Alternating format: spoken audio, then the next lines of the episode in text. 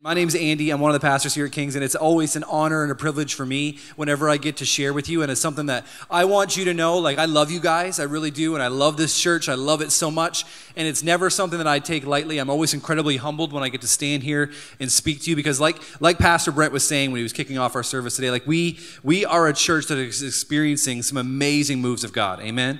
And we're seeing God do things like healings and financial breakthrough, and like all time and time again, like God is just revealing more and more of Himself to us. And so I just want to thank you as, as our church and as my church for being the kind of people who isn't satisfied with the status quo and being the kind of people who wants to go after more and more revelation of the Spirit of God and see more and more of Him revealed in our city. Amen?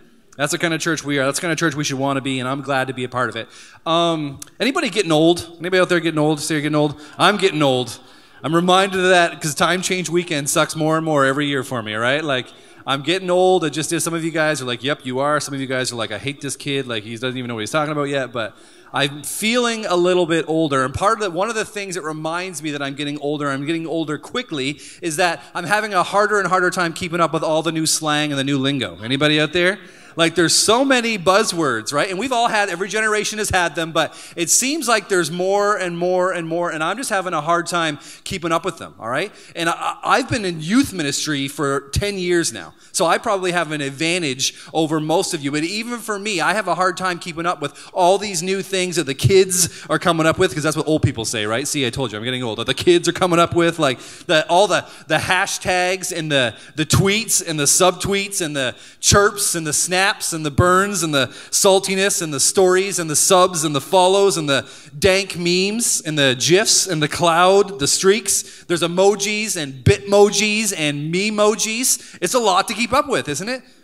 Two kinds of people in the room right now. Those of you who understand what I just said, and those of you who think that this crazy pastor's already preaching in tongues like two minutes into his sermon on Time Change Weekend. Too much. Richard, what kind of a church did you bring me to? What is this place? Listen, our culture's endless creativity is constantly coming up with new categories and new ways to express ourselves, and it's it's a, it's an awesome thing. But there's there's a new phrase. Maybe you've seen it on a meme, like something that's at least new to me. Again, like the kids may say this is old news, but for me this is new, and maybe it is for you too. There's a new phrase going around, and it goes like this: It's left on read. Have you heard of that one? Left on read, R E A D. And this really simple meaning, really simple definition. And essentially, it's this if someone is left on read, it means that you've reached out to someone, you've sent them a message that they can read, all right? Usually it's a text, and you sent them a text, and that person has received said text, and they have read the text, but they haven't bothered to reply to you. So they leave you on read. Is that, is that making sense? Maybe you don't text a lot, but maybe you've, uh, you've sent someone a snail mail letter. I don't know. Maybe that's still your jam. You're still rocking it like it's 1972. That's cool. Like you've written a letter to someone. You've probably had them not reply to you. Maybe you've given them a phone call, right? And You leave them a voicemail. You leave them a message and no call back. Maybe you send them an email and they haven't bothered to reply. Like being left on read isn't a good feeling. And we've all been there, haven't we? It's just like that, that, that, phrase left unread. That's the current generation's, generation's descriptor, I think, for that sensation of being left unread. It's a, it's a communication meltdown, is what it is. Normally, I think left unread is used a lot in the dating scene today. So, like my single people that are in church, you know what this is like, where you send someone a message and they don't get back to you. Like you're, you're sitting in church, you know, and you see that, you see that cute girl across the aisle and you guys are like making eyes at each other the whole time because that's how you do it. That's how you make eyes, by the way. It's just like that. That's, that's how it goes and like you're not paying attention to Pastor Brent's sermon, you're making eyes the whole time, then you go home and you send that cute girl a message on Facebook, and you can see that she read it, but she doesn't reply to you, right? No reply at all. It's a horrible feeling. Phil Collins wrote a whole song about it, for goodness sake. It's like whenever the communication in our lives melts down that way, never a good feeling. Maybe, uh, maybe some of you guys are having a hard time relating to this. Maybe you've seen the old movie Cool Hand Luke. You seen that one? There you go. Classic. That famous line from that movie. What we have here is a failure to communicate, right? That's what that's what left on read is is really all about, a failure to communicate. And it happens like whenever whenever there's someone is left on read, whenever there's a breakdown in communication, like it pumps the brakes on any relationship pretty quickly. All right, it's like it's like in your marriage. Take care of my married people. Okay, we're starting a marriage series next week, so this is a good good illustration for us. When you when you have a perceived urgent need in your life, and you are texting your spouse about it, and they can't be bothered to text you back. Anybody ever been there? Like, listen, this is a red alert. Is some serious business going down, and I need some help. I need some backup, and you're sending all these messages, and just nothing, nothing, nothing. Anybody ever been there before? for this is I've this never happened to me, by the way. I love you, baby. This is this is your problem, not mine. All right, never happened. Like when you're when you're in the drive-through line, you know, and it's like, hey, tell me what you want. I'm in the I'm at the drive-through. I'll be home soon. Like, just send me your order. Three cars back, and then nothing. And then it's like, all right, two cars back. We're getting a little closer. Like, tell me what you want. Nothing. One car back. It's a red alert. Speak now or forever hold your peace, Schnookums. Like, I need something. Don't text Schnookums. I don't even know how to spell that. Actually, that's probably not a good choice. But like, I need something from you. And you get up there. No, there's nothing. I guess I'll just have a an ice caramel cloud macchiato uh, half sweet, two thirds decaf, no whip, put an extra pump in there. That'd be great. And then I finally get up there and I pay for the thing, and then I'm driving away, and two seconds later I get a text, I'll have a tea. All right, perfect. Awesome. Made the right choice. It's, it's a communication breakdown. It's not a good feeling. And that's what Left on Read is all about. And although you probably, uh, you definitely can't open your phone or your Facebook Messenger and pull up a history of a correspondence between you and God, and all these messages that you've sent back and forth, like here, here's the thing God has reached out to us, hasn't He?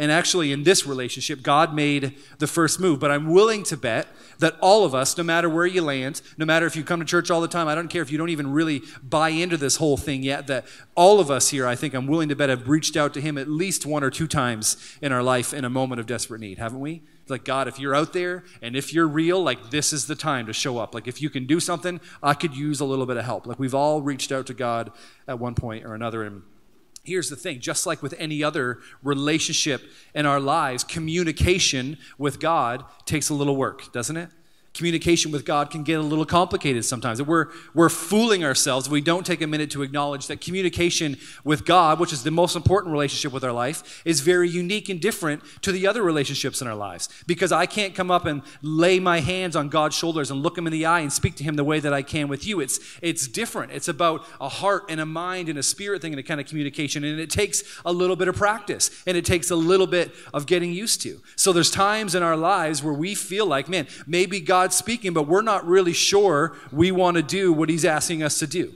right? We're not really sure we want to hear what he has to say. Sometimes we're not even sure we have any idea what he's saying at all.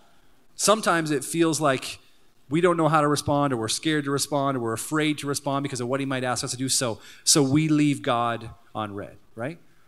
And sometimes Sometimes it feels like we just like, I think a lot of us would say, God, if, if it was just completely obvious to me, like what you want me to do with my life, if it was completely obvious with me what you want me to do to me, what you want me to do in the situation, like what path you want me to choose for my life, like whatever my calling like if it was if it was obvious and you just made it obvious to me i would do it. One of the most consistent conversations i've had over the years with people and like with so many high school seniors and with young adults and even middle-aged people who find themselves like where life took an unexpected turn and there's a bump in the road like like trying to figure out what our calling is right? Like you guys heard that word our calling? That's like a church word we made up for what we think god wants us to do with our lives and so many times we're like, man, if I just if I just knew what it was that God wanted me to do, I would do it. But sometimes, if we're being honest, it feels like God leaves us unread, doesn't it?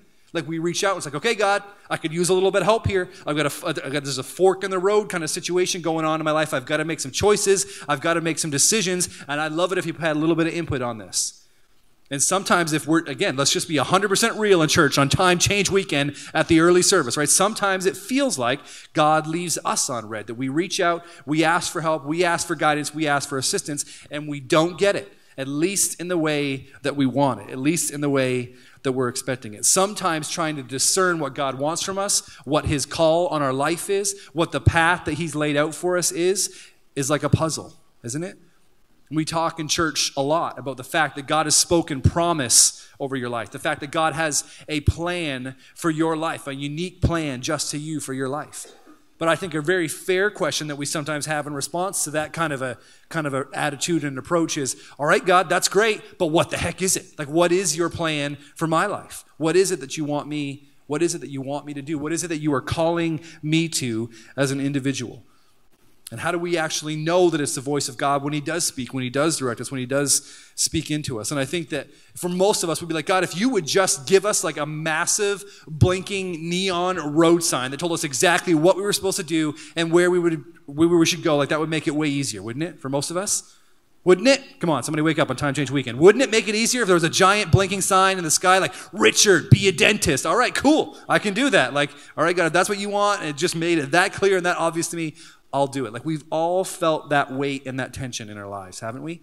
And so I want us to dive into Mark chapter 3 today. If you've got your Bibles, we're going to pick it up in verse 13, continuing in our Mark series.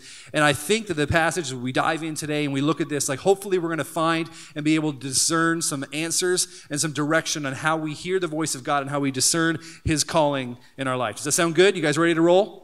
Ready to do it? All right, awesome. Let's go. Mark chapter 3, verse 13. We're going to pick it up there. Very familiar passage of scripture where Jesus is calling his disciples, right? So let's let's dive in there. Verse 13. Afterward. All right, stop right there. One word in. Afterward. This is like after Jesus has just finished a very intense marathon of ministry. He's not really finished. It's almost like he's taking a little bit of a breather. Like we heard last week where Jesus was healing a man with a, with a deformed hand, and Jesus had been attracted, been attracting such massive crowds of people, like people that had just been like throngs, like surrounding him and like almost like pressing up against him. Like he couldn't get any time, any space to himself. Like actually, if you read around through this chapter, Jesus' family almost tried to stage an intervention with him because they're like, you're, you're like, you're not even eating. You're so busy. Like there's so many people, like you're not even taking time to stop stop and eat. Like, Jesus, you're going crazy. And so Jesus in this passage, like after this like massive marathon of ministry, and he's healing people and he's casting out demons and he's he's uh, he's straightening out deformed hands, like doing all, all this amazing stuff and and really beginning to build some movement and some momentum and what he's trying to accomplish in the world. In verse 13 it says, Afterward, Jesus went up on a mountain and he carved some space and some time out for himself. And then he, he called out the ones that he wanted to go with him.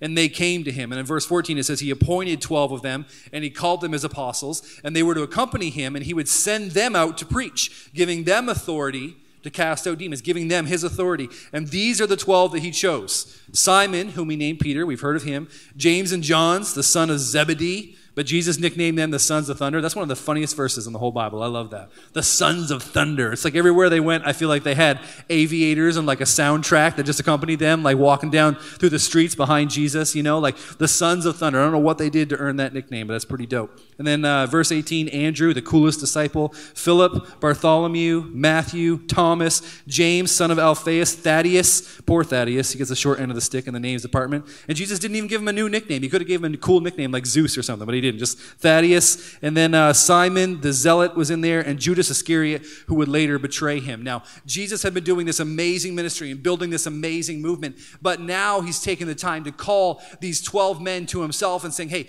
come and follow me. And he's beginning to expand the movement, and he's going to use this to, to make things go further than it could with just one person. right? Jesus was incredibly intelligent.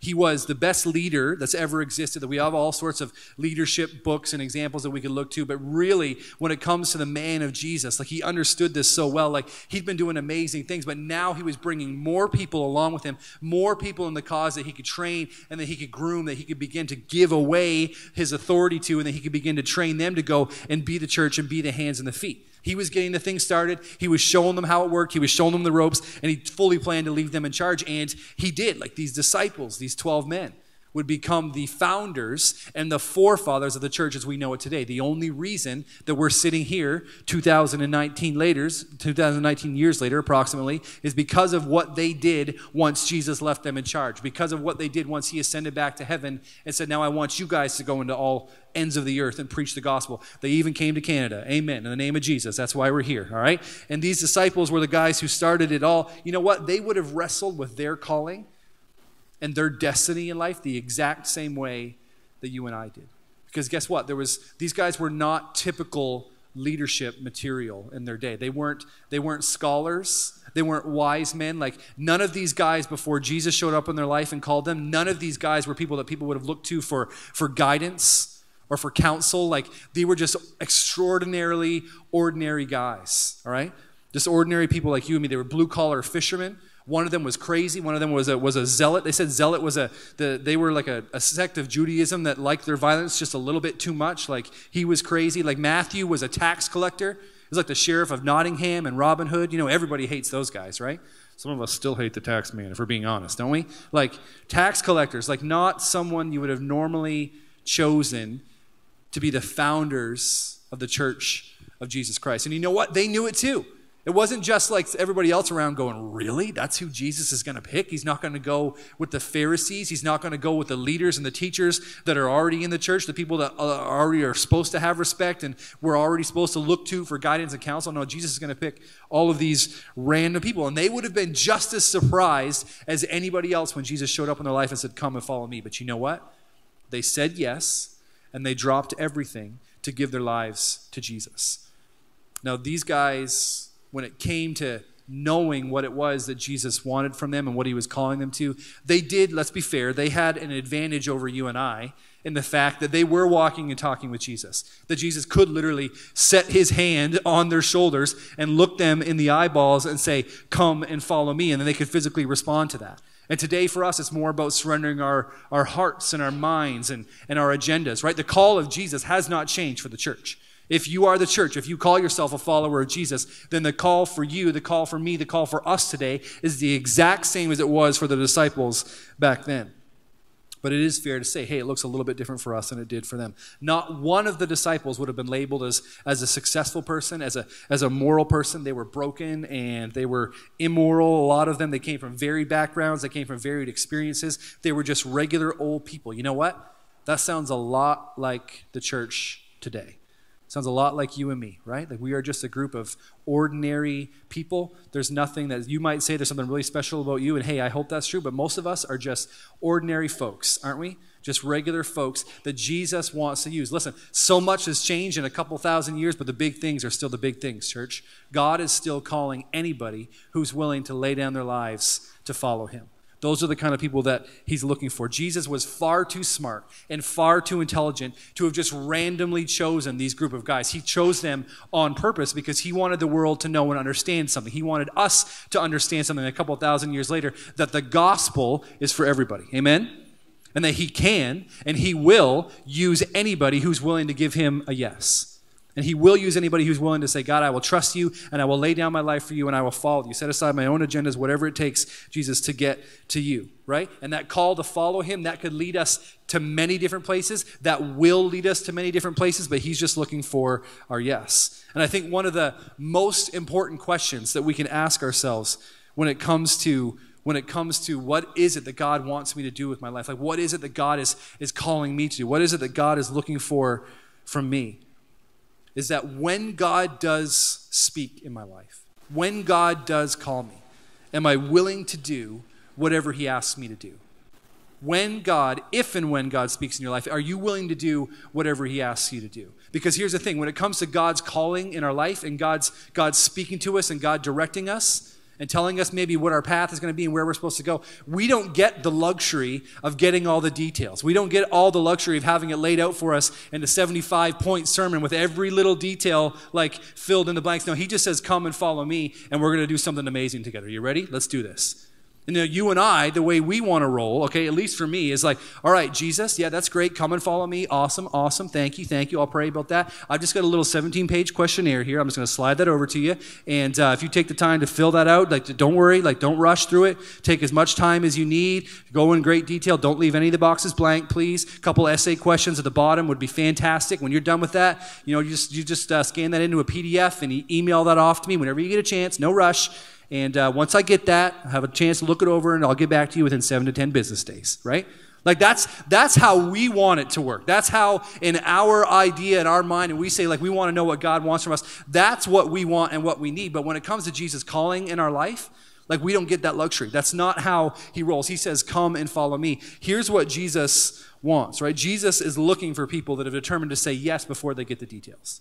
When he called the disciples, he said, "Come and follow me." He didn't say, Come and follow me, and then I'm going to basically give you all of my authority, and I'm going to let you do all the things that I know how to do, and you are going to heal people in my name, and you're going to cast out demons in my name. And 2,000 years later, people are still going to be reading about you and talking about you and what you did, and you're going to establish a church and a movement that will last for all eternity. You're going to establish something that will be the absolute hope of the world. He didn't fill all those details in for them. Oh, and by the way, you're going to live a very short life, and eventually you're going to die for this. Like they didn't have the luxury of all those details filled in. He just said, Come and follow me, and then something amazing will happen. And these men chose to say yes without even knowing all the details. Are you willing to say yes when God speaks in your life, no matter what it takes, even before you know what you're saying yes to.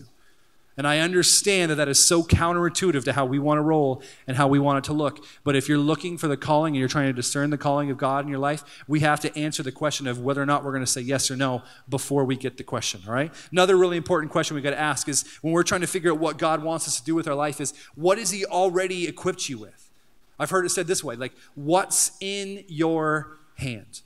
What's something that you've already got at your disposal, a tool that's already on your belt that you can pull out and go to work right now and start using to serve Him and make an impact and make a difference in the kingdom? Like, what's in your hand? What's something that God has already given you and already trusted you with? Because sometimes I feel like we're so busy running around trying to figure out, okay, what is it, God? Where do you want me to go? God, what do you want me to do? Is it, is it over here? Is it over there? Like, should I be this? Should I be that? Should I do this? And God says, just, just, just pay attention to what I already gave you. Just pay attention to what's already in your hand. Like, what are some things that you're good at? What are some giftings that you have? What are some things that you are naturally interested in? And some of us would realize pretty quickly if we just take the time to, to calm down a little bit and stop looking around so much and trying to figure everything out and trying to fill in all the blanks before God's ready to answer those questions for us and just say, okay, I've got this. And maybe I could use this to start getting busy right now, making an impact and making a difference. It, remi- it just it reminds me of, you know, you ever put a pencil behind your ear? I don't know if anybody still does that or not, but I feel like we all know what I'm talking about, right? Like the pencil behind your ear, and then when you need it, you can't find it, you know? Like I'm using it and I put it behind my ear, and then I'm running around the house and I'm like blaming my wife and like, what'd you do with the stupid pencil? Like, where's the pencil? You know, and you're running all around trying to find it, and it's been behind your ear the whole time, right? You ever been there? We do it with our smartphones now right? Like our smartphones are almost extensions of our bodies. Don't tell me you haven't gone around looking for your phone before and then realized, oh, geez, it was in my hand the whole time. Anybody done that? Or in your pocket? Do, it's like with the car keys. Like you're sitting in the car and you're trying to find the keys and you're rifling through your purse and you're looking around and running back in the house and trying to figure out where your car keys are. They're in the ignition. The car is running and it's ready to roll. You just weren't aware enough to realize it. You were too distracted by everything else that was going on around you. I'm not talking about your car, by the way, if you haven't figured that out. Like that's that's our lies. Is sometimes Jesus says, No, it is ready to roll. The keys are in the ignition. You are good. You've got everything that I want you to have at this point in your life. You just need to realize it. You need to stop stressing out about all the other details and just say, Okay, God, if you place this in front of me right now for the season, I'm gonna get busy, I'm gonna be found faithful.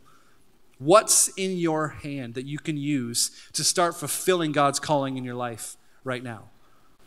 What if we just got busy? Listen, for me, I never had a, a lightning bolt moment where like there was a lightning bolt from the sky and God appeared to me and spoke to me in a dream and told me exactly what I want, what He wanted me to do with my life. Like God does speak to people that way, and I hate those people, okay, because it just never happened for me. But He does it all the time. But listen, for most of us, that's not how it's going to work. And I never had a moment like that where God showed up in my life and said, "I want you to be a pastor, and I want you to stand on a stage with a microphone, and I want you to preach to people, and I want you to give your life to leading people to me and in my presence." Like He never said that to me because if He would have, I probably would have said no. I definitely would have said no if he told me too early on. Because I grew up, my dad was a pastor my entire life. And whenever anybody was like, oh, Andy, hey, you know, like maybe you'll be a pastor someday, following your old man's footsteps, you know how people do. And I was like, nope, ain't gonna happen. I have no desire to do that whatsoever. Like, that is not on my radar. Church people are crazy. Like, I, I don't even like them. Not you guys, other church people, okay? You guys, you guys are great. Everybody watching online, but no, I don't, I don't want, I just, it, no, it's not gonna happen. Get behind me, Satan. I don't want to do that. I don't want to be a pastor. But at some point in my life, what I what I did do was determine to say yes to God, to put a yes on the table, to say, okay, God, whatever it is that you want me to do, I'll say yes to it. And it wasn't like in that moment God said, boom, okay, you're a pastor. Now I get you, you're a pastor. Like it was just like, okay, piece by piece in my life, like over a course of years, He began to mold me and shape me and reveal things to me, and the, and the pieces started to fall into place like a puzzle. And none of the details were filled in in the beginning, but the pieces just started to fall into place for me in my life. And they're still falling into place all the time. Like it's not a one and done thing. And it was like over a course of years that I just began to naturally lean into things that I was interested in. Naturally, I just started to use things that I'd already been equipped with, like giftings that I already had. And then one day, it's like I woke up and I looked around and I was like, dang it when did you trick me into becoming a pastor? Like we talked about this like 15 years ago, and I like, how did How did we get here, right? It's like it just began to be revealed over time and over time. It wasn't a moment, a big lightning bolt moment of, hey, this is who you're going to be and this is your manifest destiny. It was no, say yes, give me your yes, and see what God wants to do in your life. Here's a really big truth when it comes to discerning God's call in your life, church. Your calling is not nearly as specific as you may think. Another way you could say is it's not nearly as limited as you might think. Like sometimes we pigeonhole ourselves, right, into saying it needs to look like this, or I need this kind of information, or I need this kind of detail, I need this kind of exact like direction from you, God. And you know, it's not nearly as specific as we sometimes think. And then we have to ask ourselves a really important question like, are we willing to set aside our own personal agendas for what it is that God's calling us to? You know what? I in my life, I've uh, I've met plenty of people and uh, talked to plenty of people who felt like God was calling them to, uh, to ministry, so that must have meant they were going to stand on stage and, and preach with a microphone or, uh, or sing and lead worship. And everybody in their life except for them knew that that was a horrible idea, okay? Because they weren't equipped for it. It wasn't something God had placed in their hand. Like they, they felt like their calling had to equate standing on a platform. And here's, here's the thing our church doesn't need more pastors, it needs more lovers of Jesus who are willing to say yes before we have all the details. Amen? Like it's not about that. For 99% of us, it's not about that. Ministry doesn't always come with a platform that looks like this. It comes with a platform, but it doesn't look like this, all right? For some of you, if you are just filling your, fulfilling your calling in your life, which you know what it is? It's to glorify God in all that you do. That is the calling. The details around that will change and will shift like sand your entire life. But your calling, our calling as a church, is to glorify God with our lives and everything that we do. For some of you, that's going to mean raising a child. For some of us, the most significant thing that we ever accomplish in our life won't be something that we actually do, it'll be somebody that we raise. Like, do not sleep on your calling as a parent because it is holy ground. Like, just lean into them and love them and point them to God and teach them to know God and see what He does in their life. Like, I pray all the time. Pray that my boys, my two boys, would know a level of fruitfulness in ministry and would understand God's plan for their life and see Him do amazing things in their life, things that their dad could only ever dream of. Do not sleep on your calling as a parent, all right? For others of you, it's going to mean that, for others of you, it's going to mean that you're, uh, you're going to manage numbers or crunch accounts. It's going to mean that you do graphic design, maybe some marketing. It's going to mean that you fight fires, sell homes. You're going to launch that crazy business idea that's been rattling around the back of your mind. You're going to work in the healthcare system. Like, it's so different and it's so unique for all of us, but we're all called to the same thing. No matter where God places us, and no matter what pieces begin to fall into place, that we give Him our yes and we say, God, I'm going to trust you with it. The Apostle Paul knew something and understood something that I mean, he, he knew what it was like to receive a calling from God when you're least expecting it. And a calling from God that maybe didn't look anything like what he planned or what his agenda was for his life. And in Colossians chapter 3, verse 23, look at what he says. He says, To a church, to us, the church, work willingly at whatever you do as though you're working for the Lord rather than for people. Remember that the Lord will give you inheritance as your reward, and that your master that you're serving is Christ. Some of us get it twisted so much because we, we separate what we do and what we do on the day to day and what our job is, we separate that from our calling. And Paul is saying, whatever you do, you work it as, it as it if it's for the Lord. Like that is your calling. If that's where I've placed you right now, if that's what you're doing, you better believe that God's not going to waste that moment. He's not going to waste that opportunity. We discover our calling, church, when we're found faithful when we give God our yes, when we serve, when we say, okay, God, what's in my hand? If you give me the ability to do this, then I'm going to figure out a way to take it and use it to make an impact. I'm going to use it to make a way to shine light and shine love into my community. I'm going to use it to find a way to be your hands and your feet wherever I'm at we were talking about uh, the message this weekend at, at, a staff meeting this week. We sort of jokingly brought up the movie Shawshank Redemption. Have any of you guys seen that movie before? Classic. It's really good. If you haven't, go educate yourself. It's, it's fantastic. But there's a moment where Morgan Freeman and Tim Robbins' characters, they're, they're lamenting life on the inside. Okay, if you haven't seen it, Shawshank is a prison, and these guys are in prison. And they're, they're lamenting what life could have been if they didn't get thrown in prison. And then they're sort of dreaming about what it could be if they ever got out and they ever made it to the outside and, and what they would do and how you live your life in response to all of that. And then Tim Robbins' character, Andy Dufresne, fantastic name, by the way, he drops like He drops like the best line in the whole movie right there. He says, Well, I, I guess it comes down to a simple decision, really. Some of you guys know it. You either get busy living or you get busy dying.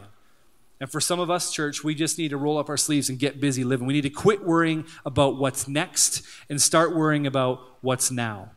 We have such a tendency as people to crane our necks and try to look ahead to what's next and try to figure out what's around the next corner, try to figure out what the future holds. We have such a tendency to be discontent with the season that we find ourselves in. And no matter where we're at, we have a tendency to look forward and go, I just, I can't wait to get there. I can't wait till I get that promotion. I can't wait till my kids are that age. Like, I can't wait until I'm out of this season. I can't wait till this, this storm passes or whatever it is. And we have just such a tendency to be discontent with where we're at. Sometimes we're so focused on what's next that we miss what God wants to do in our lives right now so focused on finding out, God, I can't wait till I find my calling so I can actually lean into what it was you wanted me to do with my life. And God says, No, no you're, you're already there. Like, is it, is it such a stretch to believe that the God of the universe who created you and made you and spoke promise over your life and laid a plan out for your life that, that He's working the process and the plan right now? At this exact moment in this exact season of your life. I don't care where you're at. But here's, here's the thing if we're fulfilling our primary calling, which we already said is, is, to, is to glorify God in everything that we do, to bring glory to the name of Jesus. That is our calling as the church. That is our capital C calling for all of us. If we are fulfilling that calling in our life, if we're giving Jesus our yes, if we're assessing what we've got in our hand and figuring out how we can use it and making a difference and working at whatever we do as for the Lord, listen, you're already 99.9% of the way there.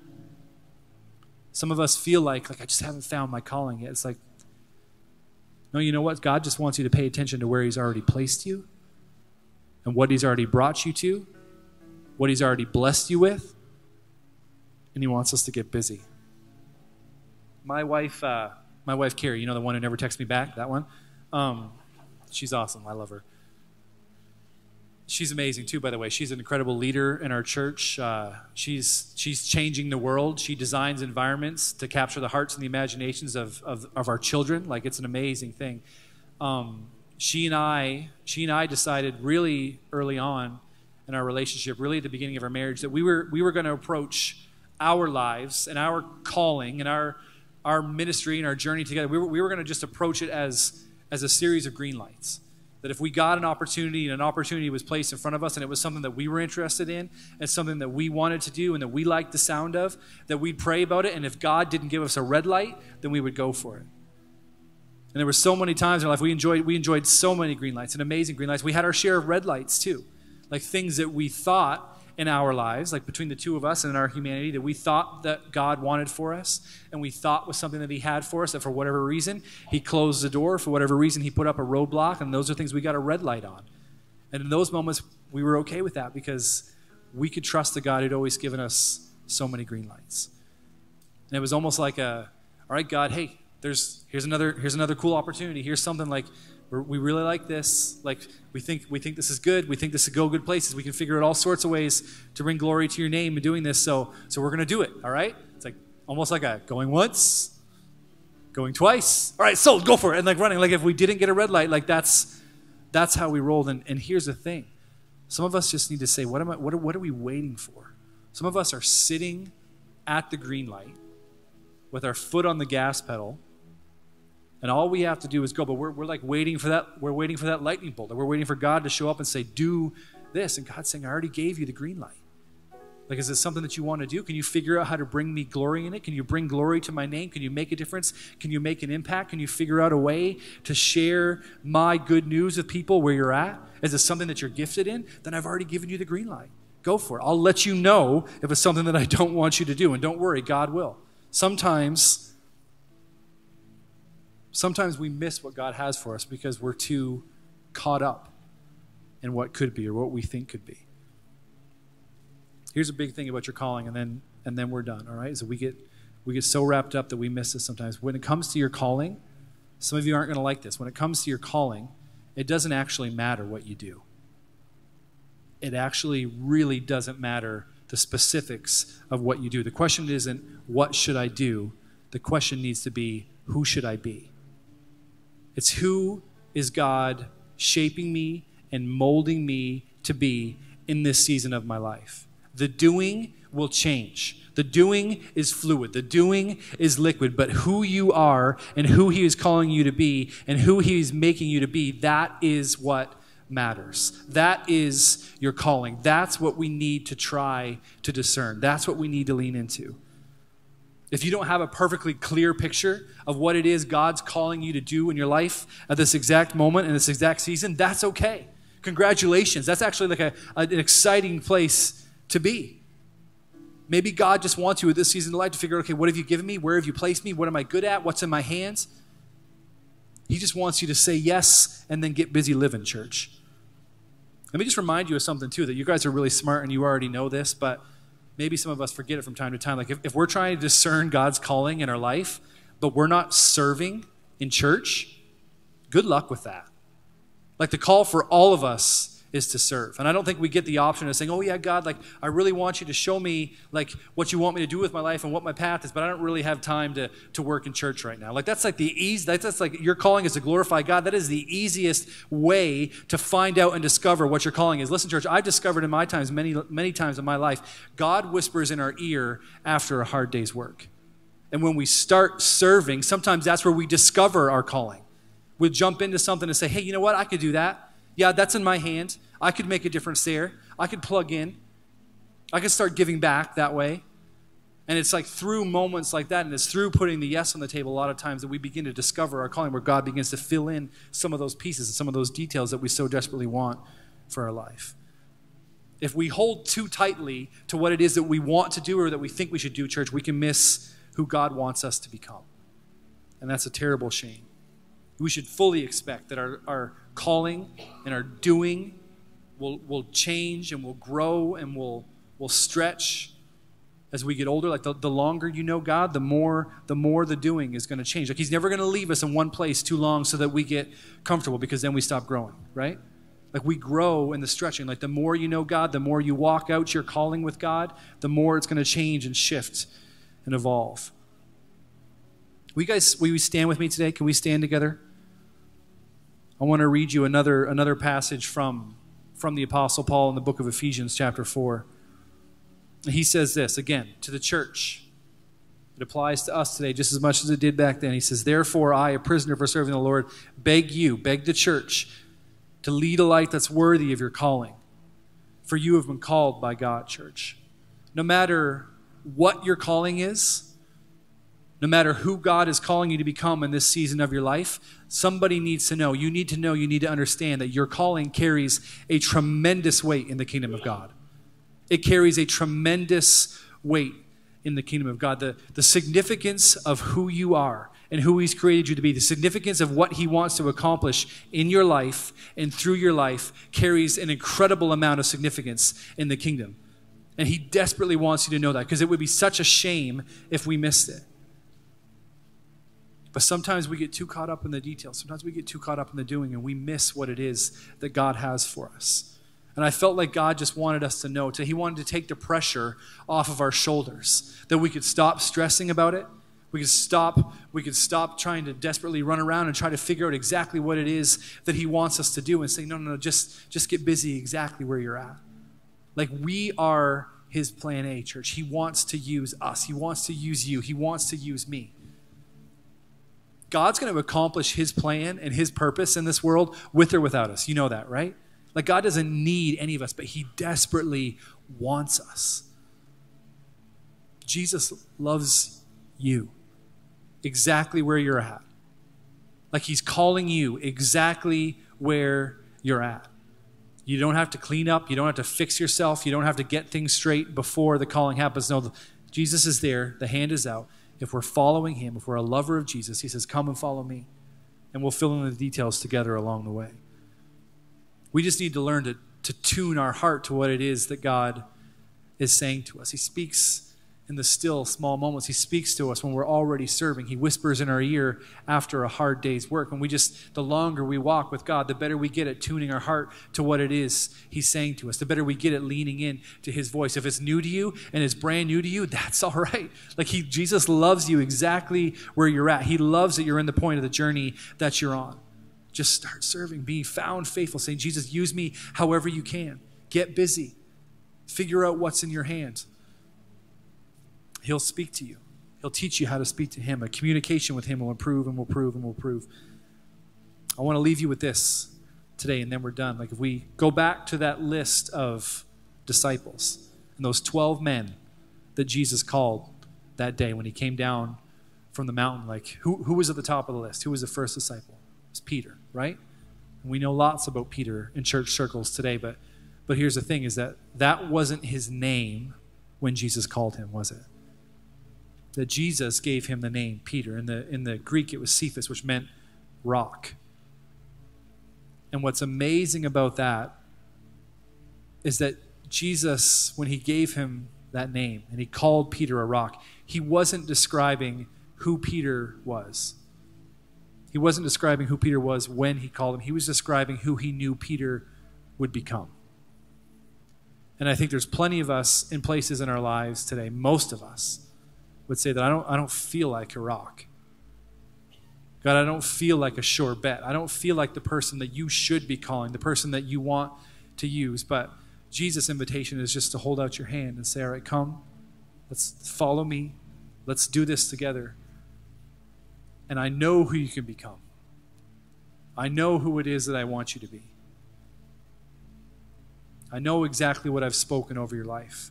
If I gave you all the details right now, honestly, you'd probably be terrified and you'd run and dig a hole and hide in it somewhere and never come out. So just come, follow me, extend your hand, and let's do this together. Let's walk this out together. And if we're willing to do that, church, God will amaze us, blow us away at where He takes us, even in a short period of time in our life. So I'm going to I'm gonna pray today. I'm going to invite you if, you, if you're willing, just even to extend your hands. Extend one hand or extend two hands if you're willing. And if you really want God's call in your life to be made known, if you really want to take it seriously, if you're willing to put a yes on the table even before you have the details, then just extend your hand with me and let's just pray that God would meet us exactly where we're at.